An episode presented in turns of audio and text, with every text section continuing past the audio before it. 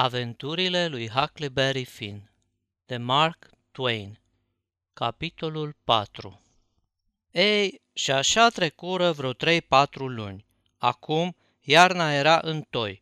În tot acest răstimp m-am dus în fiecare zi la școală și ajunsesem să cunosc buchiile, să citesc și să scriu nițeluși, ba chiar știam pe din afară tabla înmulțirii până la 6 ori 7, 35.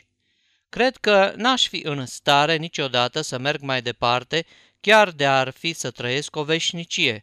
Nu prea se lipește aritmetica de mine.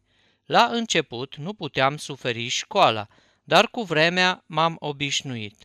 De câte ori mă simțeam obosit peste măsură, trăgeam la fit, iar bătaia pe care o încasam a doua zi îmi făcea bine și mă înviora. Așa încât, cu cât mă duceam mai des la școală, cu atât mi se părea mai ușor.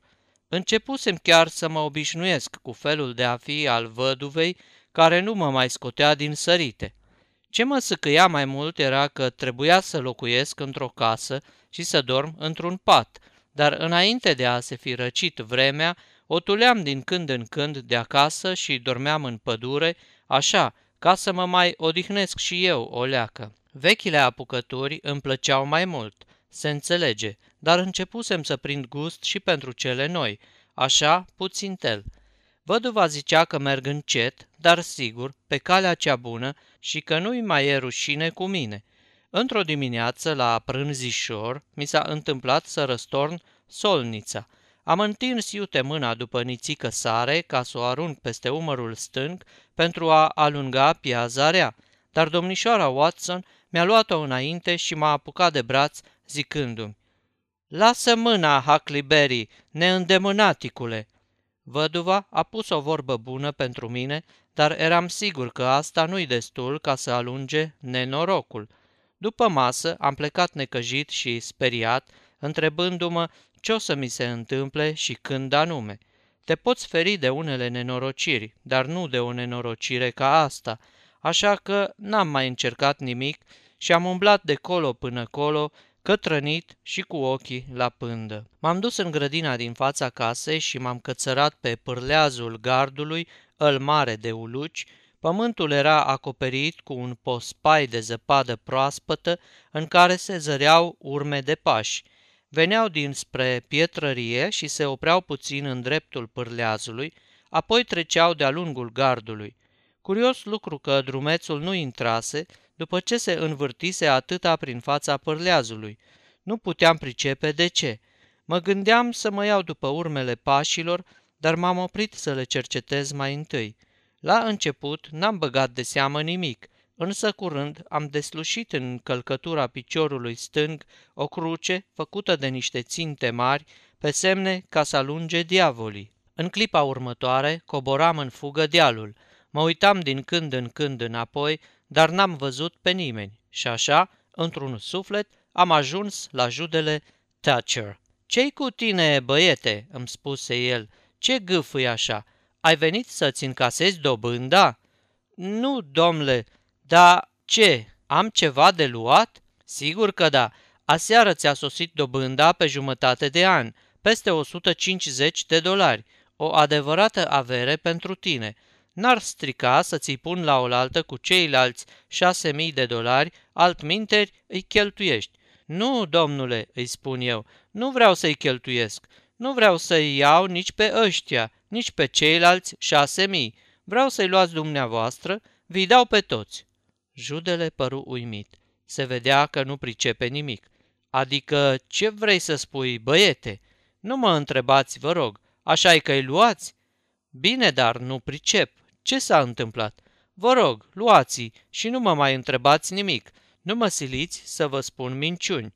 Se gândi un pic, apoi rosti: „Aha, mi se pare că am ghicit.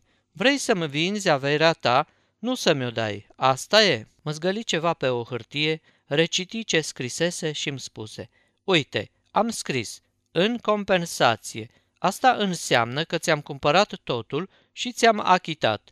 Uite $1 pentru tine și acum iscălește." Am iscălit și am plecat.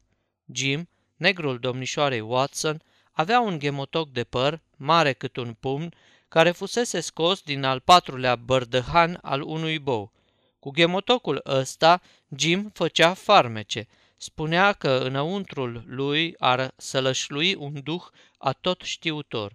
În seara aceea m-am dus la el și am spus că babacul se întorsese din nou. Îi văzusem urmele pașilor pe zăpadă. Voiam să aflu ce avea de gând și cât timp va rămâne. Jim scoase gemotocul și îi șopti ceva, apoi îl aruncă pe podea. Gemotocul căzu ca o piatră, fără să se rostogolească mai mult de o palmă. Jim mai încercă o dată și încă o dată, dar în zadar.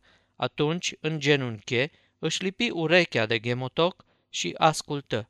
Degeaba, ci că gemotocul nu voia să vorbească. Uneori, mă lămuri el, nu scotea o vorbă dacă nu-i dădeai bani.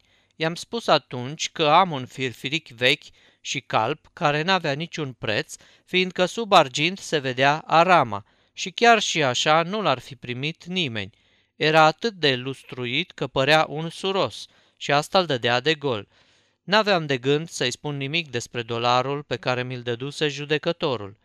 Nu-i cine știe ce, i-am zis, dar poate că gemotocul nu o să bage de seamă și o să-l primească. Jim mirosi bănuțul, îl mușcă, îl frecă și îmi spuse că va face așa fel încât gemotocul să creadă că-i bun. O să iau un cartof de Irlanda, o să-l despice și o să vâre bănuțul înăuntru, lăsându-l acolo toată noaptea. A doua zi dimineața nu o să-i se mai vadă arama și nu o să mai fie un suros, așa că l-ar primi oricare om din târg, dar rămite o minge de păr. Știam și eu șmecheria cu cartoful, dar o uitasem. Jim puse bănuțul sub mingea de păr în genunche și ascultă din nou. De data asta, îmi zise el, mingea e în toane bune și dacă vreau, o să-mi ghicească tot viitorul. Dă-i înainte, îl îndemnai eu. Mingea îi vorbi lui Jim, iar Jim îmi spuse totul mie. Taică tu, bătrânul, încă nu știe ce vrea, acu îi vine să plece, acu vrea să rămână. Îl mai bun lucru-i să stai liniștit și să-l lași pe bătrân să facă ce vrea. Deasupra lui zboară doi îngeri, unui alb, altul negru. Albul îndeamnă să facă bine o țără, dar pormă vine negru și strică tot. Nimeni nu poate ști care înger o să învingă până la urmă. Cu tine însă totu-i cât se poate de bine. Te așteaptă multe necazuri, dar și multe bucurii în viață. Ai să suferi de câteva ori și ai să cazi și la pat, dar ai să te scoli sănătos. Prin viața ta trec două fete. Una-i bălaie, alta-i oacheșă. Una-i bogată, ailaltă săracă. Tu o iei de nevastă mai întâi pe aia săracă, apoi pe aia bogată.